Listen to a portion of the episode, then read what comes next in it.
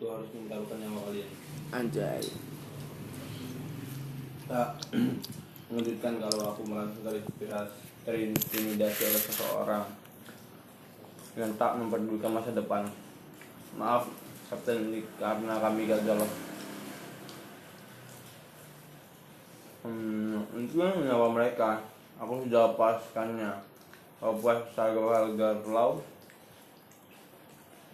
dengarkan aku, kalian tak boleh memberitahu Toby Jerami kalau aku tertangkap. Apa? Kenapa, Kapten? Kenapa?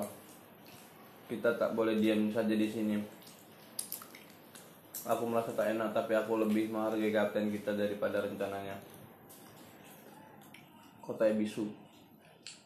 Hahaha, kalau begitu kami serahkan dia padamu. Serahkan saja padaku. Ini tanggung jawabku.